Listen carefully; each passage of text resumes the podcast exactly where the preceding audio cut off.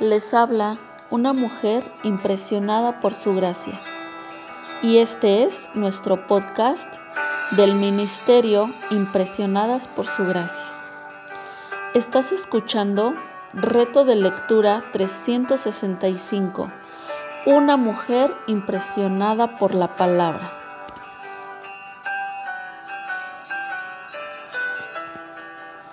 Día 251. 8 de septiembre de 2021.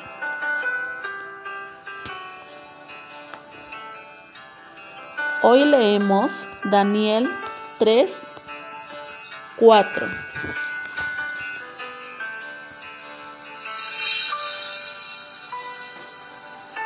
En la lectura del día de hoy vemos que la fe verdadera confiesa al Señor una vez más vemos al rey en un ataque de ira en el versículo 13 del capítulo 3.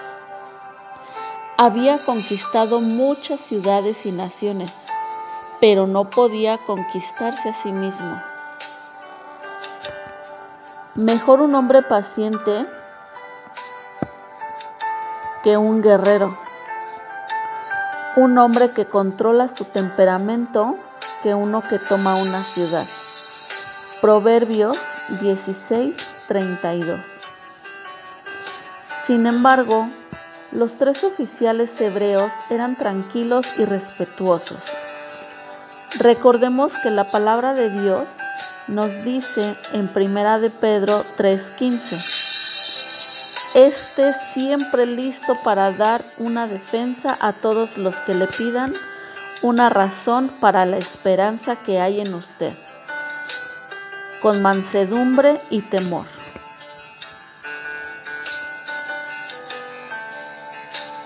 El rey debe haber tenido un respeto especial por estos hombres y el trabajo que hicieron en el imperio porque les dio otra oportunidad para cumplir con sus órdenes. Puede haber olvidado que había llamado a su Dios, el Dios de los dioses, el Señor de los reyes. Daniel 2:47. Porque preguntó con arrogancia, ¿y quién es ese Dios que te librará de mis manos?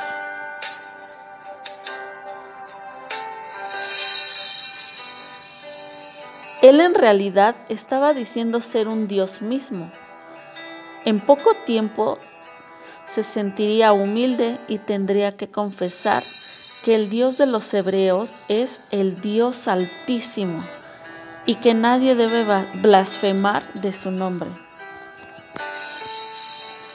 Los tres hombres podrían haberse comprometido con el rey y haber defendido su desobediencia al argumentar. Todos los demás lo están haciendo. Podrían haber dicho, podemos hacer más bien a nuestra gente si somos oficiales al servicio del rey que cenizas en el horno del rey. Pero la verdadera fe no busca lagunas, simplemente obedece a Dios y sabe que Él hará lo que es mejor. La fe se, se basa en mandatos y promesas no en argumentos y explicaciones. Los tres valientes judíos no estaban preocupados por ellos mismos, ni temían la furia del rey. Su única preocupación era obedecer al Señor y dar un testimonio fiel a todos los que observaban y escuchaban. Sadrach, Mesach y Abednego eran nombres de fe no hombres de presunción. Si hubieran afirmado que Dios los libraría, eso habría sido una presunción, porque no sabían lo que Dios había querido para su situación. En su lugar, declararon que su Dios podía librarlos, pero incluso si no lo hiciera, todavía no se caerían ante la imagen dorada del rey. Existe una fe comercial que dice, obedeceremos a Dios si Él nos recompensa por hacerlo. La verdadera fe confiesa al Señor y le obedece, sin importar las consecuencias. Desde el comienzo de su tiempo en Babilonia, Daniel y sus tres amigos determinaron que serían diferentes y el Señor les permitió mantener esa determinación. También la verdadera fe confunde al enemigo como leemos en el relato de los versículos 19 al 25. El temperamento del rey una vez más logró lo mejor de él. A los hombres orgullosos no les gusta que los desobedezcan y ordenó que los tres creyentes judíos fueran arrojados al horno de fuego habían rechazado su generosa oferta, por lo que tuvieron que sufrir las consecuencias. Mientras que antes el rey había sido amigo de ellos y se preocupaba por salvarlos, ahora estaba decidido a destruirlos. Finalmente, los asesores de la corte se vengarían de estos exiliados judíos que habían invadido su territorio y habían sido promovidos a las oficinas que pertenecían a los caldeos. El horno fue utilizado para la fundición de mineral. Tenía una gran abertura en la parte superior a través de la cual se podían colocar en el fuego combustibles y recipientes llenos de mineral y había una puerta en la parte inferior a través de la cual se sacaba el metal.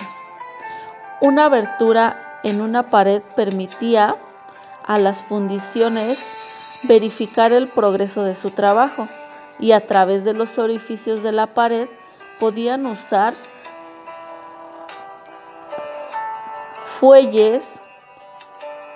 para hacer que el fuego ardiera aún más. La unidad era lo suficientemente grande para que al menos cuatro personas pudieran caminar por ella. Fue en este horno donde Nabucodonosor echó a los tres judíos fieles, completamente vestidos y atados.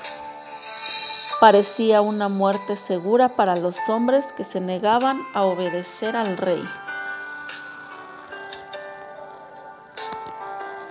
La ira del rey debe haber afectado su mente, ya que la mejor manera de castigar a los hombres no era aumentar la temperatura, sino disminuirla. Un fuego más caliente los mataría instantáneamente y luego los quemaría, pero una temperatura más baja los haría sufrir un dolor intenso antes de morir. Sin embargo, no hizo ninguna diferencia, porque los hombres no fueron afectados por el fuego en absoluto. Cuando el rey miró hacia el horno, vio que estaban vivos y no muertos, sueltos y no atados, y que había una cuarta persona con ellos. El rey pensó que era un ángel que se veía como un hijo de los dioses, como dice la nueva versión internacional. Pero la cuarta persona en el horno fue Jesucristo en una de sus apariciones preencarnadas en el Antiguo Testamento, como lo que leemos en Isaías 43, 2 y el Salmo 91 del 9 al 12. Estaban caminando como si estuvieran en un palacio y no en un horno Estaban ahí y no se quemaron. La llama no ardió en ellos. Las cuerdas con las que los tres hombres habían sido atados eran las únicas cosas que habían sido afectadas por el fuego.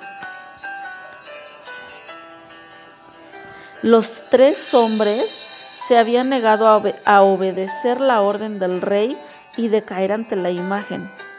Pero cuando el rey les ordenó que salieran del horno, obedecieron de inmediato. Estaban viviendo milagros y querían que todos supieran lo que su gran Dios podía hacer. No solo el cuerpo de cada hombre estaba entero y el cabello sin cicatrices, sino que su ropa ni siquiera olía a fuego. Los otros funcionarios del servicio de dedicación